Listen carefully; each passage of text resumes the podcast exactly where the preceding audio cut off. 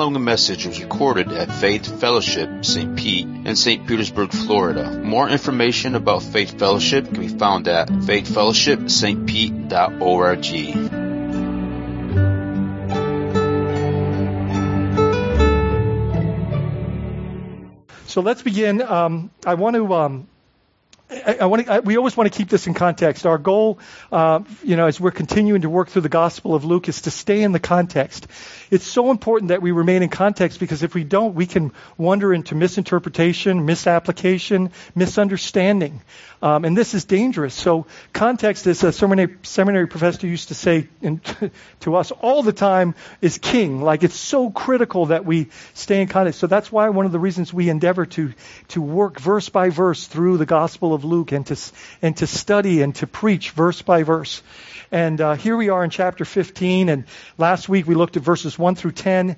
And uh, and what I what I want to do is I, I'm going back to verses 1 and 2 because this is the reason Jesus tells these three parables. Just verses 1 and 2 is what is what necessitates Jesus saying these things and demonstrating this uh, this um, this principle in order to address this this uh, this human condition that is so that is so dysfunctional within um, the the the objective that Jesus has to rescue the world. And so, um, and before you start being critical of the Pharisee and scribe here, let's take a look at our own hearts. Okay, so um, I'm going to read verses 1 and 2 and listen to what it says. It says, Now the tax collectors and sinners, plural, were, what's the next word? all drawing near to hear him. Who's the him? Jesus. Like, what? All the tax collectors and sinners are, and it says all, and again, that's a very, they, you know, oftentimes that's used in a very exaggerated way, but like, but like, the mass majority, they're all coming to listen to Jesus, like sinners and tax collectors. Now, how would they have been treated at the temple? How were they treated by most, most rabbis or the Pharisees or the tax, or the scribes? How were they treated? They were ostracized, right? They were, they were, they were told they're not welcome, right? And if we look at the bottom of verse 2, it says, This man, who's this man?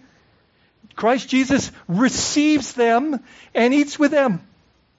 And they're not saying that in a positive way because it doesn't, it doesn't like represent their disposition, their attitude, their perspective. So as I continue to read this, it says, Now the tax collectors and sinners were all drawing near to him, and the Pharisees and the scribes, these are the Jewish leaders, the spiritual Jewish leaders of, of the first century Judaism, and they're now grumbling. Does that say anything? Is there anything in our memory verse this week about, or this month about grumbling or complaining or arguing or disputing? Right? Like they're grumbling, and why are they grumbling? And it, and it's interesting. Sometimes Jesus reads their thoughts. We see that often with Simon the Pharisee and others. But here it actually has the word saying. Like it's coming out of their mouth. Like we're told that out of the mouth the heart speaks. You ever experienced that? From your mouth or others?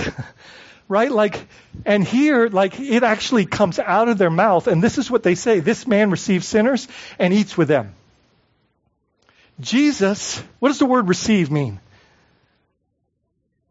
Welcomes right? Accepts, welcomes sinners. Now, like, and he goes further. He eats with them. Now, I'm going to show you a quick clip because I love this. And I don't promise not to cry again because this is so sweet. But like, I just want to remind you, like, when it comes to um, Matthew, Matthew or Levi is his, is his Hebrew name, but but his his Roman or his work name was Matthew. When he was called, he was a tax collector. And, and in Jewish culture, he would have been a traitor, one that was partnering with the, with the, the Roman opposition that was doing horrific things. And so he was, uh, he was hated. I don't want to say, uh, he was hated by his, his countrymen. He was despised. Um, and, uh, and here's Jesus welcoming, and, and, and, and what happens is, in Capernaum, which is on the Sea of Galilee, Jesus is walking by his booth and he invites him not just to a meal with him, but he invites him to be one of his disciples. Scandalous. Like, can you imagine? Like how the other rabbis felt about this? Like, what? You're inviting a tax collector who is literally, and let me, let me point out, because this will, this will kind of confront your doctrine a little bit, who was actually in his booth practicing tax collecting. But God, but Jesus saw his heart. And by the way, when Jesus climbed a mountain and asked which one, which 12 do you, or how many and which, which ones, Matthew was assigned to this by God the Father. And that was communicated to Jesus on a mountain where he prayed all night. Like, do you know that every single one of us is the Matthew? Like, let's not, let's not think that we're better than we are. Like, you know, what I love is that the moment Jesus walks by his booth, turns around, looks at him and says, Matthew, son of Alphaeus. Do you know, everybody, his disciples and, and Matthew, what, what do you think they were expecting from Jesus at that moment, based on common culture? Rebuke, judgment, con- right? And what did he get? invitation, love and acceptance. And then he says, we're going to have a dinner party. Why? Because Matthew, son of Alphaeus, is a part of the team. Right? Like, guys, do, you know that, like, the Pharisees and the Sadducees, and they were sad, you see, because, like, like the reason that the scribes are so, like, like, a, like they're not the only ones. Like, look, look, you know, Peter's response would have been very typical. Whoa, whoa, whoa, whoa, what are you doing? Right? Get used to different. Like, have you found that walking with Jesus is very different than what you expected? Right? In, in the most beautiful and wonderful and glorious way? But like we must understand that this this was a part of their culture, their DNA, that that they were they, they, they saw them as beyond redemption, not worthy of God's love, grace, and mercy. But the problem was they weren't even looking at their own hearts, were they? Jesus said an interesting thing. He said, I did, I did not come, and, and they were asking this same question. Why does your, why does your rabbi eat with, with sinners and tax collectors? And he said, this is what Jesus' response was. He says, I didn't come for the healthy, but the sick. I didn't come for the righteous, but for the sinner. I came to set the captives free. Guys, here's the thing. Nobody's righteous, and everybody's sick. But the problem is, these guys don't think they're sick, and they think they're totally righteous. In fact, they're not the only ones. When Jesus told them in the Sermon on the Mount that, or afterwards, he said that your righteousness must surpass that of the Pharisees. They were like, then who can be saved? And he says, what's impossible for man, salvation, impossible for us, is possible with God. Isn't that good news? And that's what Jesus came to purchase for us. But I just wanted us to see like what was the context in which these three parables were were given. And it was this this grumbling statement that he eats and he accepts and welcomes and receives sinners and tax collectors. Can I ask something before we move on? And I don't know how far I'll get this morning, but we will finish this. But listen, at another day or today, but listen. Is there a category of people that are beyond redemption in your mindset, attitude, or the way that you maybe look at them or treat them? Are there people that you just think, man, there's no hope for them? I, I heard someone say that to me this week that this is a person that, you know, they, they have they have no, and I'm like, really? Like, I mean, do you, do you have a do you have a category for Hitler and for folks like that? Because you know this is what we do to our own demise. Like we, it says it says it's unwise for us to measure ourselves against ourselves. You know what that means is like you know if I can measure myself against others, another human, maybe I can find some accolade in my life or some area that I that I'm doing well in, right? But when I when I when I measure myself against the holiness of God, then I, like Isaiah, come to this conclusion I am ruined. I'm a man of unclean lips among a people of unclean lips, and I have seen the Almighty. And what that does is it brings us to a level playing field where we're all broken, for all have, have sinned and fall short of the glory of God. And we're all in need of a Savior. But these guys thought they were better. And here's, here's my heartbreak. Right or wrong, true or untrue, does the church have a reputation here today of being judgmental and pious, critical? And, and the sad answer is yes. Man, we're no, we're no better than anybody else. If anything, we're called to a humble posture that gets, that gets in a servant mindset and posture in order to serve others, knowing that we've been given a gift that we didn't deserve. Right? And that, and that we, we, you know, humility, like, what, what would it, what does it take? Jesus is the ultimate example. What would it take to, to, to leave heaven if you're God and come to earth and take on skin and be obedient to death, even death on a cross, knowing you were perfect and righteous, did nothing wrong. Have you ever been in a situation where you're like, I didn't do anything wrong. They're to blame, you know, like, and boy, Jesus had that opportunity in spades, and yet he took our punishment. For your sake, he became sin who knew no sin, that we might become the righteousness of God. And now we're called to do the same thing like to lay aside our rights, to lay aside, you know, even to suffer while doing good. First Peter 2 says that's our calling, to follow in his steps. So, you know, my, Jesus is here going, you don't get it. you know, like your attitude, like I, I, I feel like he's standing there with a broken heart going, man, you're, you're, you're, you're a contrast to the, ad, the ideal attitude you should be having as spiritual leaders here. And then he speaks this parable in verses 3 through 10, and, and I just read this as a review. In verses 3 through 10, it says this So he, Jesus, told them, who's the them? Specifically, I think it's the Pharisees and scribes, but the sinners and tax collectors are getting to, to be a part of the conversation or the parable, the teaching. What man of you, having a hundred sheep, if he lost one of them, now isn't it interesting? Please hear this. If it was only one. Jesus is saying that the shepherd should run out after one. And that is, isn't that so sweet and personal to know that, that, that he, he's saying we should, the shepherd should leave the 99 for the one lost sheep.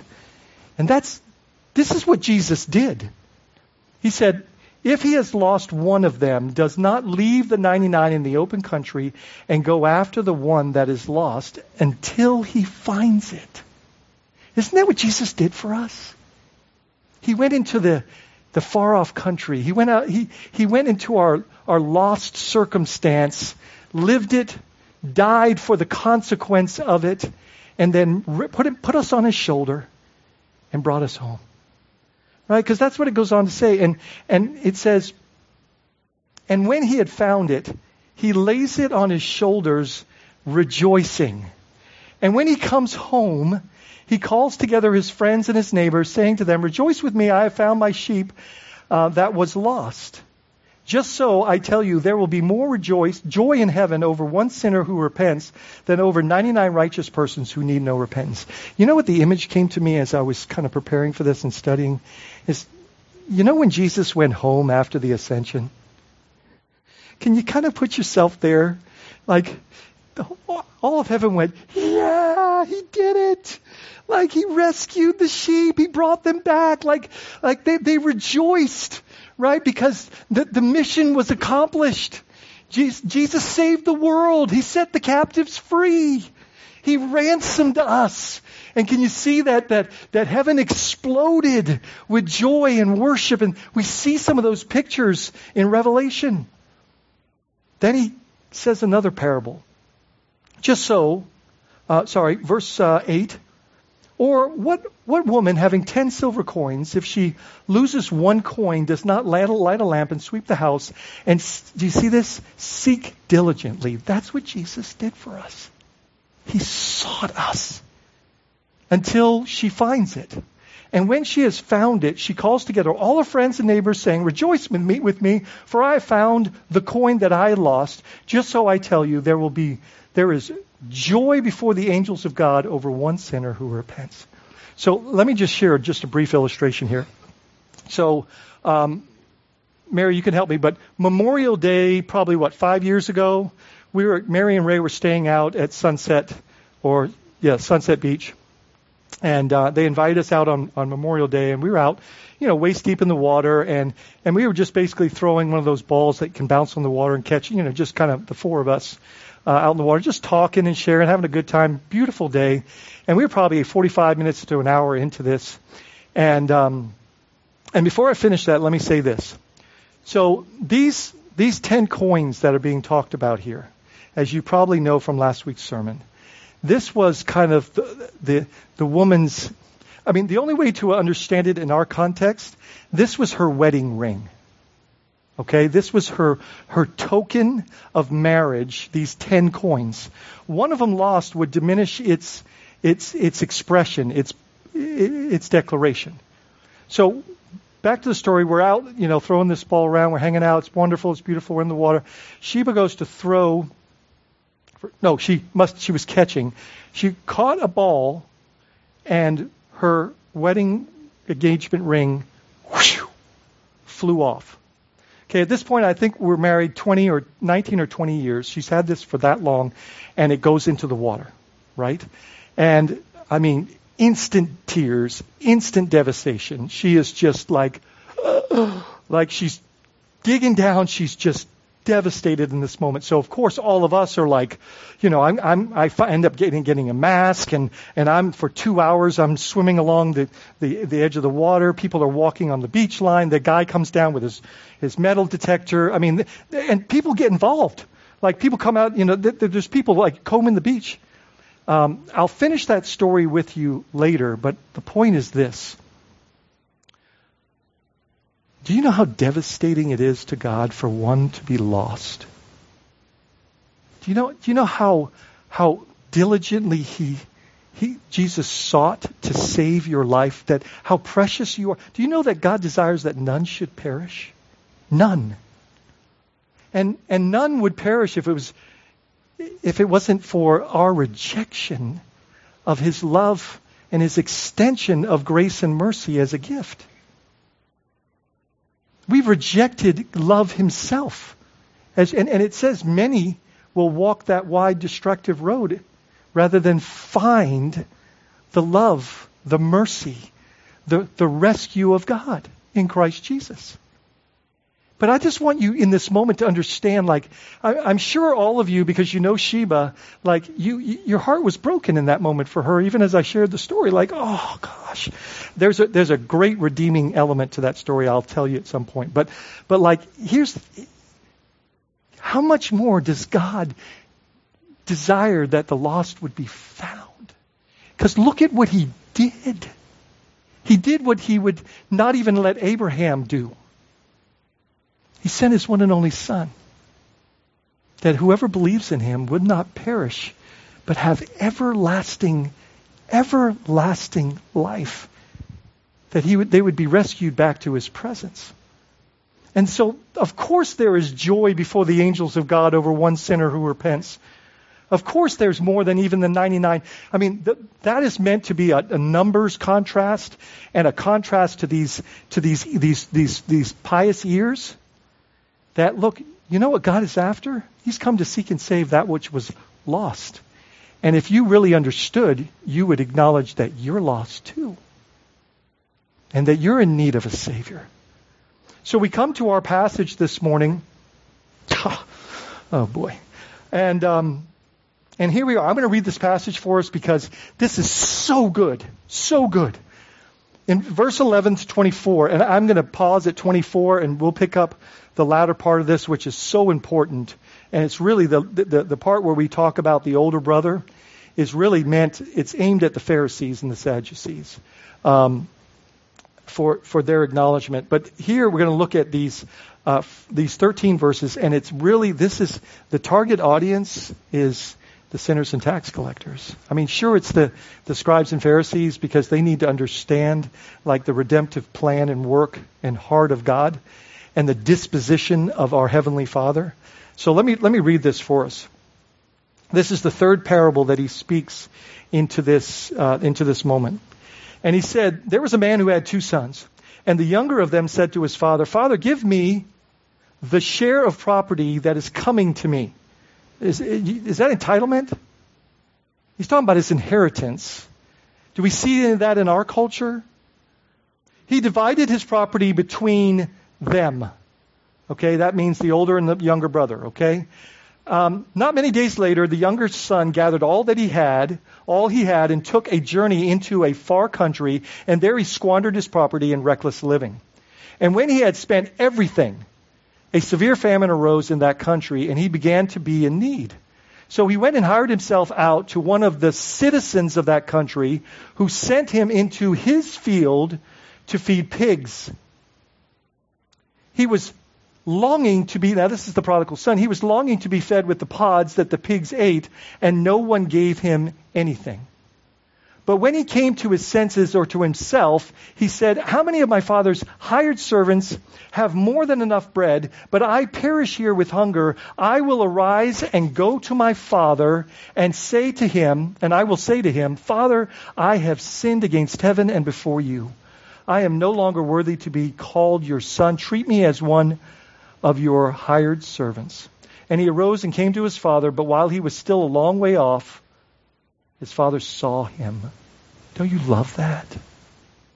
While he was still a long way off, his father saw him and felt compassion and ran and embraced him and kissed him. And the son said to him, Father, I have sinned against heaven and before you, and I am no longer worthy to be called your son. But the father said to his servants, Bring quickly. Now, by the way, when Jesus uses parables, who is often the servants? When it's, when it's explained.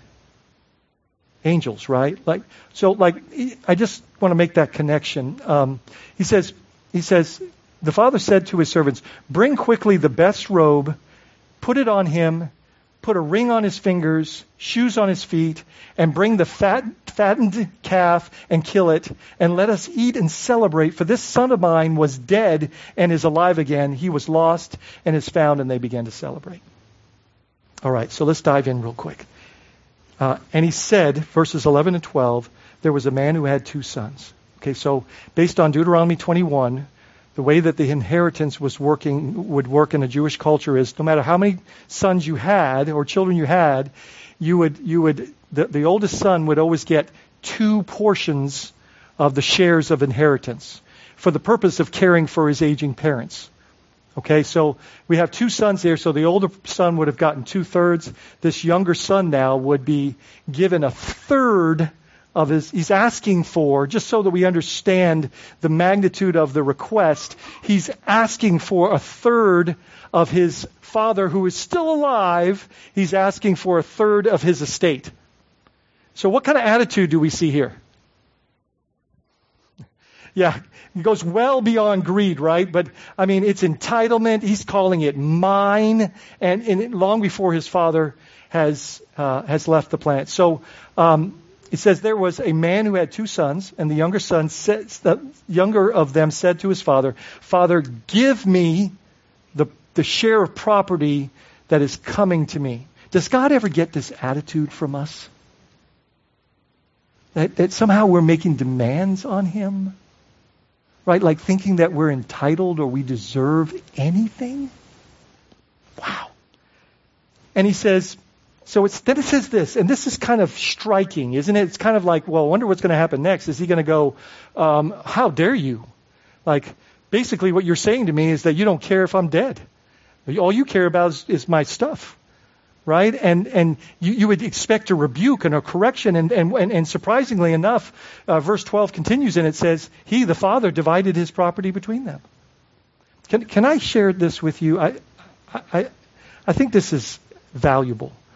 We are always heading for trouble when we value things more than people, pleasure more than responsibility, and the foreign more than the blessings of home.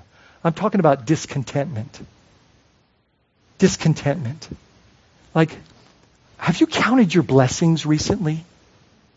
Have you, have you acknowledged the gifts that God has entrusted to you and, and, and, and expressed a, a heart of thanksgiving? Or are you having a problem with the grass being greener on the other side? and struggling to be content no matter what. You, I'll, I'll continue because Jesus had an encounter with a guy that with the same kind of scenario. So this this man's in the crowd. Jesus is teaching. So this is this is highly like I think offensive. I mean it's like it's like right now someone standing up and walking off. You know, like I'm I'm just kidding, Steve. Just, just, just kidding, buddy. But no, like, but like, so, so what happens is, is Jesus is teaching, and this guy just in the middle of the teaching says, "Hey, tell my brother to give me my share of the inheritance." Now, Jesus' response is, you know, what business is this of mine? Like, that's interesting in and of itself. But listen to what he turns back to the crowd and says in verse 15. He says, He said to them, Take care and be on your guard against all covetousness, wanting what other people have. For one's life does not consist in the abundance of his possessions. Does that fly in the face of the American dream? Nightmare? Right? Doesn't it? Like, do we believe that, that our value is based on what we have or whose we are? Where is your identity? When people, when you think about who you are, is it what you've achieved? Or what you have?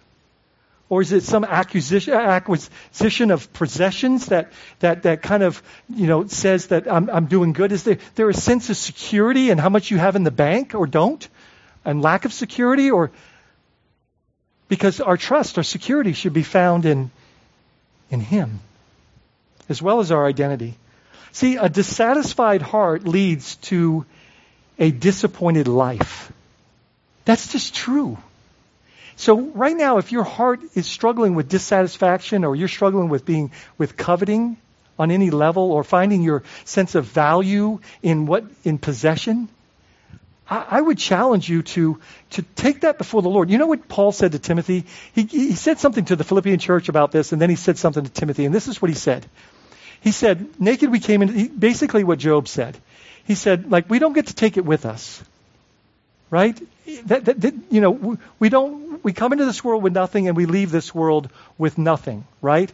And then what he said, then when he goes on to say this, this is the secret. He says, but God, and it seems like if you don't study it, it seems kind of weird, but this is what he says. He says, God will never leave us or forsake us. We have him. He's the great reward. He's, he's the everything. Right? And, and in Philippians, he says, I've learned the secret to contentment. Uh, you know, it's in, in, in, in lack or in plenty, I've learned the secret to contentment. And in verse 13, what does he say? I can do all things through Christ who strengthens me. Right? Like, it's, it's in Christ that we find our contentment no matter what our, we're not called to be circumstantial people. Happiness is based on happenstance or happenings. We're, we're supposed to have a joy that is, that is beyond circumstantial influence. So, this is what he says. He says, Give me my share. Like, guys, what do we deserve? I mean, what do we, what do we really deserve? the wages of sin is death. That, that is what we deserve. You know, that always kind of like confronts my entitlement, you know, perspective at times. Like, if you think about what you deserve and what God has gifted us in Christ, how much, I mean, do you, do you feel a little thankful this morning? But, but doesn't it kind of rub you a little bit that this guy, this son's going, give me my share? Does, does that bother you a little bit? Right? That attitude? And yet, is that native to us? What, what he is communicating to the Father is this. Look, when do you get an inheritance? He's basically saying to his dad, I don't care if you live or die, I just want your stuff. I just want your stuff. Do we sometimes have a similar attitude? We have to be honest with ourselves. And the truth is, we are co heirs with Christ. Of what? We're co heirs, currently co heirs with Christ. Of what? The Father. That's what Jesus came to give us. He like says, don't you think it's amazing that he was absolutely criticized and ridiculed for calling God his father? Blasphemy. And then the moment he, his disciples say, teach us to pray, he says, okay, let's start here. Our Father. Not just my Father. He's, he shares his daddy with us. Do you know that's what he did? He, he's basically talking adoption terminology here. He's saying, I mean, like, because can you imagine when they heard that? Like, our Father? I mean, I, I've kind of come to terms with he's your father, but now you're telling me to, to, to speak to him and say, our father? Like, have you ever thought about that? Like, Jesus, Jesus came and said, you get to be a part of our family. Like, I'm, I'm inviting you, like, come to me. That's, that's very rich, right? But to what degree? Come all the way into my heart. That's what he's inviting us to. It's amazing. So be careful what you want. Because one of the things we have to see in Romans 1 is that if you want something long enough and bad enough, and trust me, God knows our hearts, He will give it to you. That's one of the scariest things we see in Scripture. It says that in Romans 1 says God turned them over to what they really wanted and it was idolatry and men with men and women, all, all of this stuff. Like he turned them over to that desire and so that they could give themselves to that. Why? Why would the prodigal father, this is such an important question, why would the father, prodigal father resource the son for this journey? You know what I believe? I believe God sees our Omega and our Alpha. I believe God sees the end of those, our stories. And I believe God was resourcing, like the, this, the point of this is the Father is sometimes resources us for the end, for the repentance that's going to happen and the homecoming that He sees. Because He also knows that until we taste these things and find them completely empty. Have you found that the things of this world are just, that Solomon's words are true?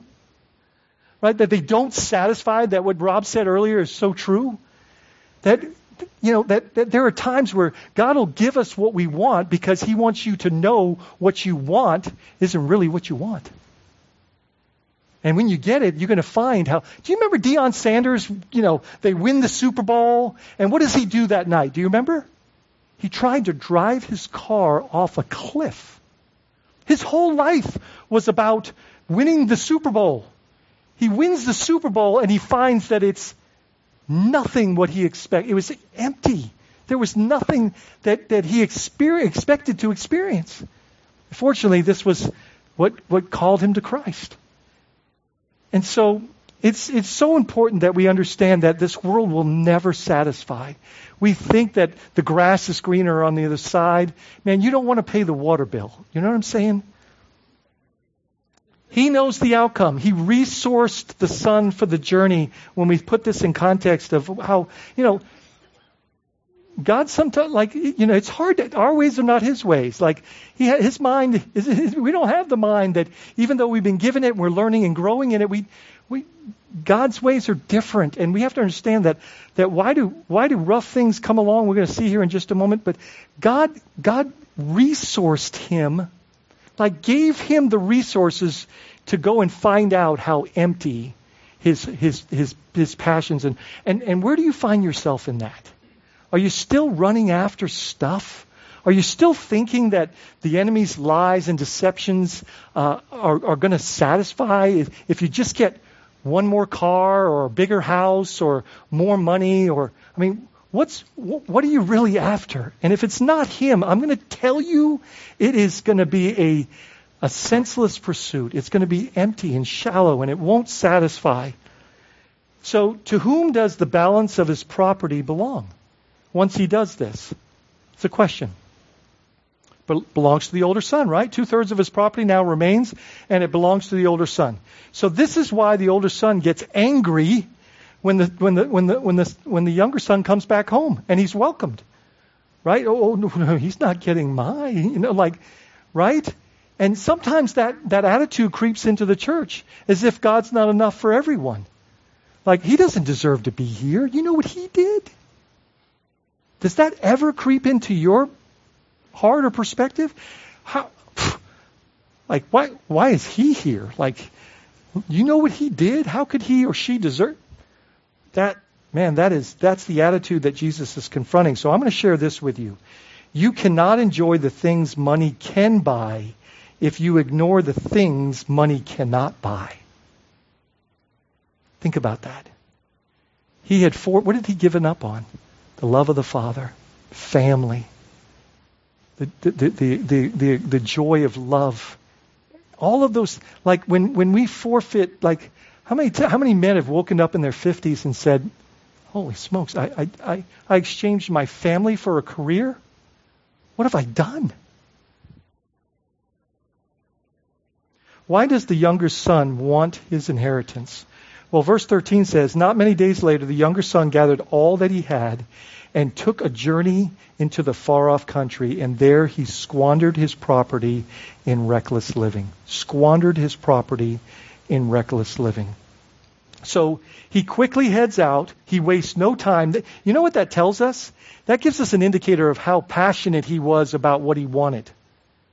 I mean, when, once he gets his what, what he needs to do what he wants to do, man, he's off. And here's a question Are you quick to spend earthly treasure on personal pleasure? Consider the cost. Consider the cost. Because I, I want to tell you that I believe that God entrusts resources to us for His purpose.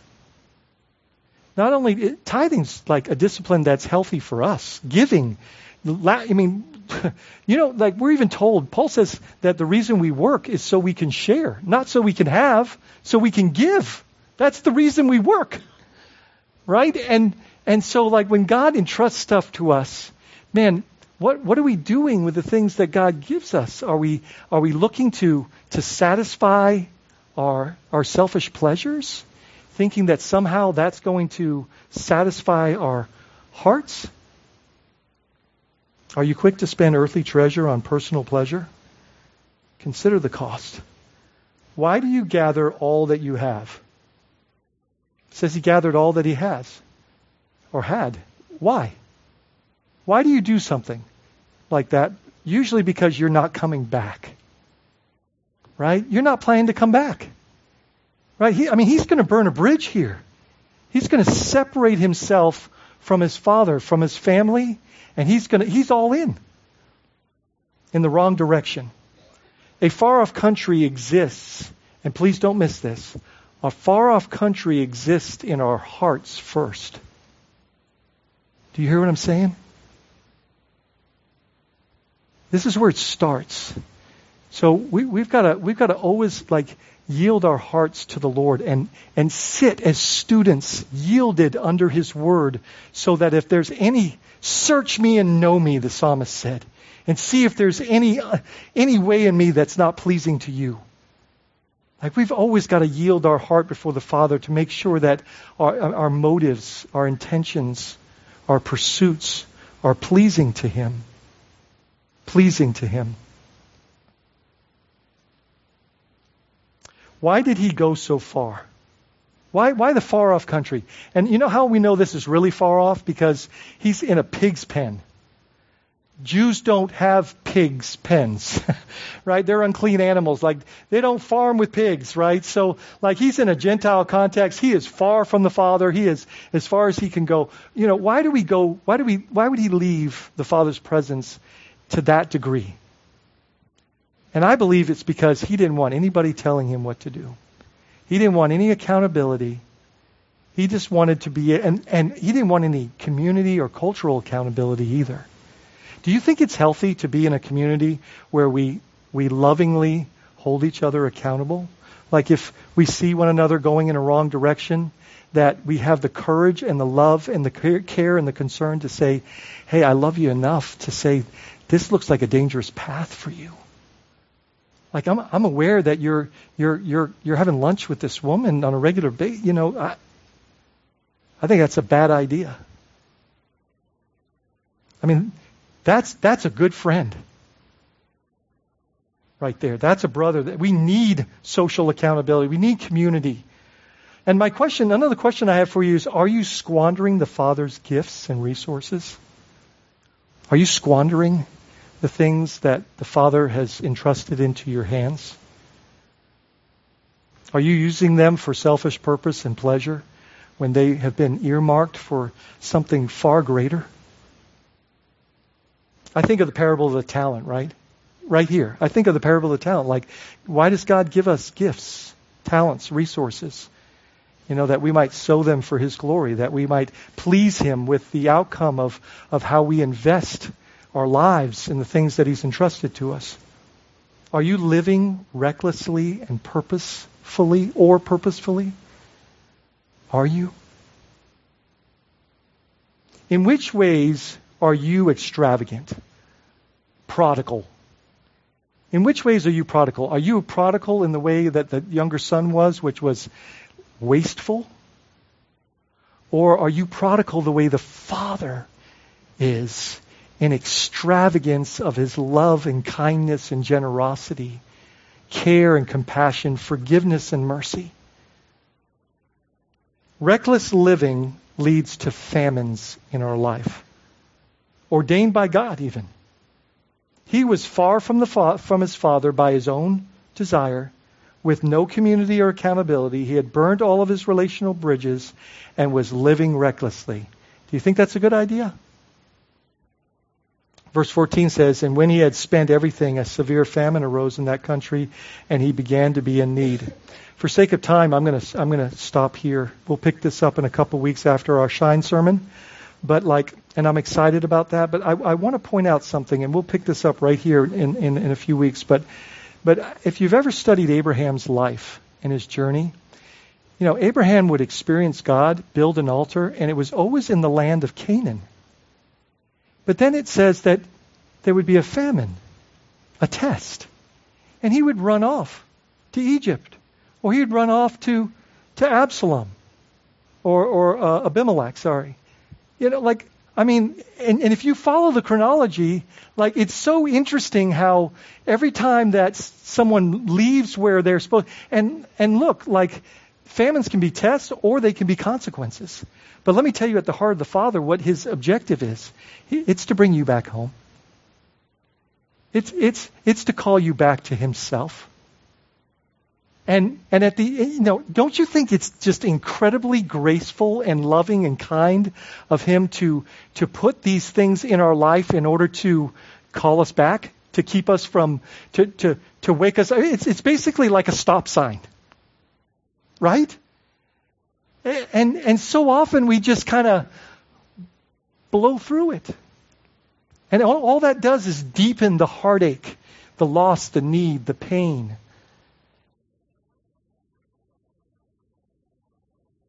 Are you inviting famines into your life by your heartfelt desires and approach? Have you realized yet that this world can't satisfy? Are you seeking greener grass?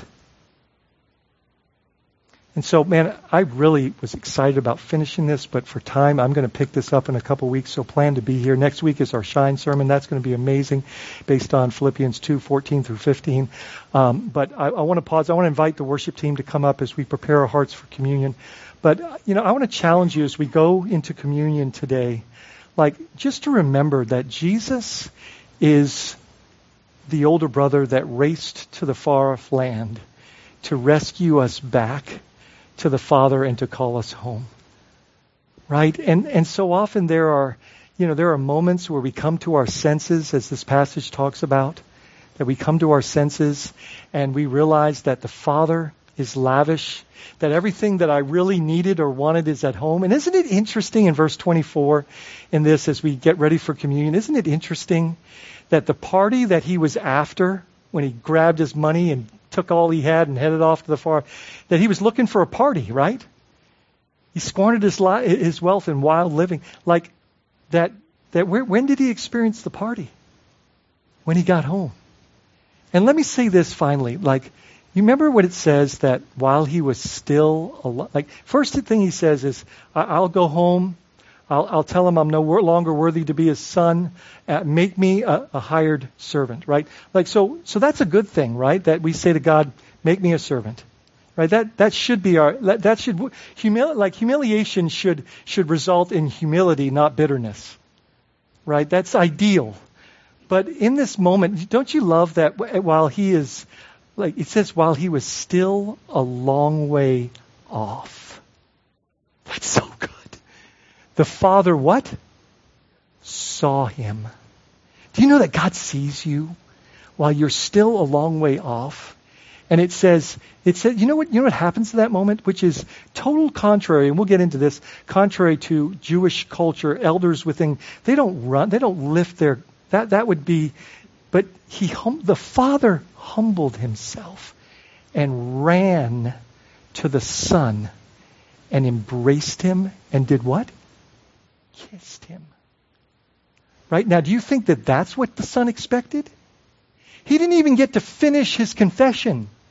But let's not forget that he repents. He repents. And what I love is the father puts a ring on his finger, sandals on his feet, and he says, Which robe? The best robe. Do you know who wears the best robe in the house? This is the Father's robe. This is the robe of righteousness that Jesus talks about. It's his robe right? And you know what he, you know what he does by putting that ring back on his finger? And I, I can say this a hundred times, so I don't care that I'm giving you some that I'm going to give you later. But like, please hear this. By doing that, you know what he did? Sandals tells him that he's not a servant, he's a son. Like, that's not happening. You're my son.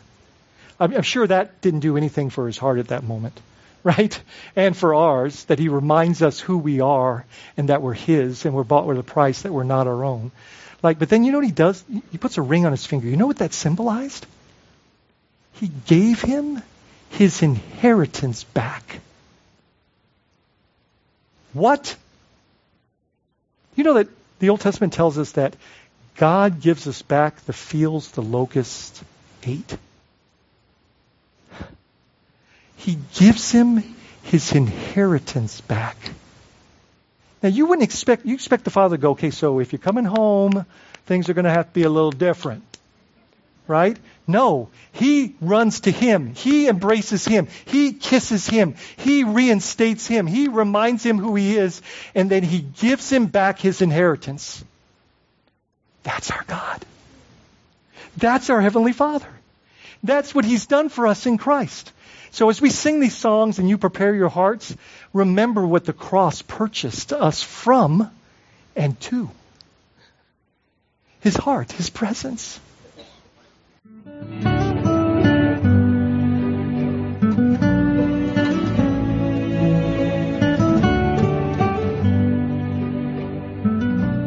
Thank you for listening to this message from Faith Fellowship, St. Pete in St. Petersburg, Florida. More information about Faith Fellowship can be found at faithfellowshipstpete.org.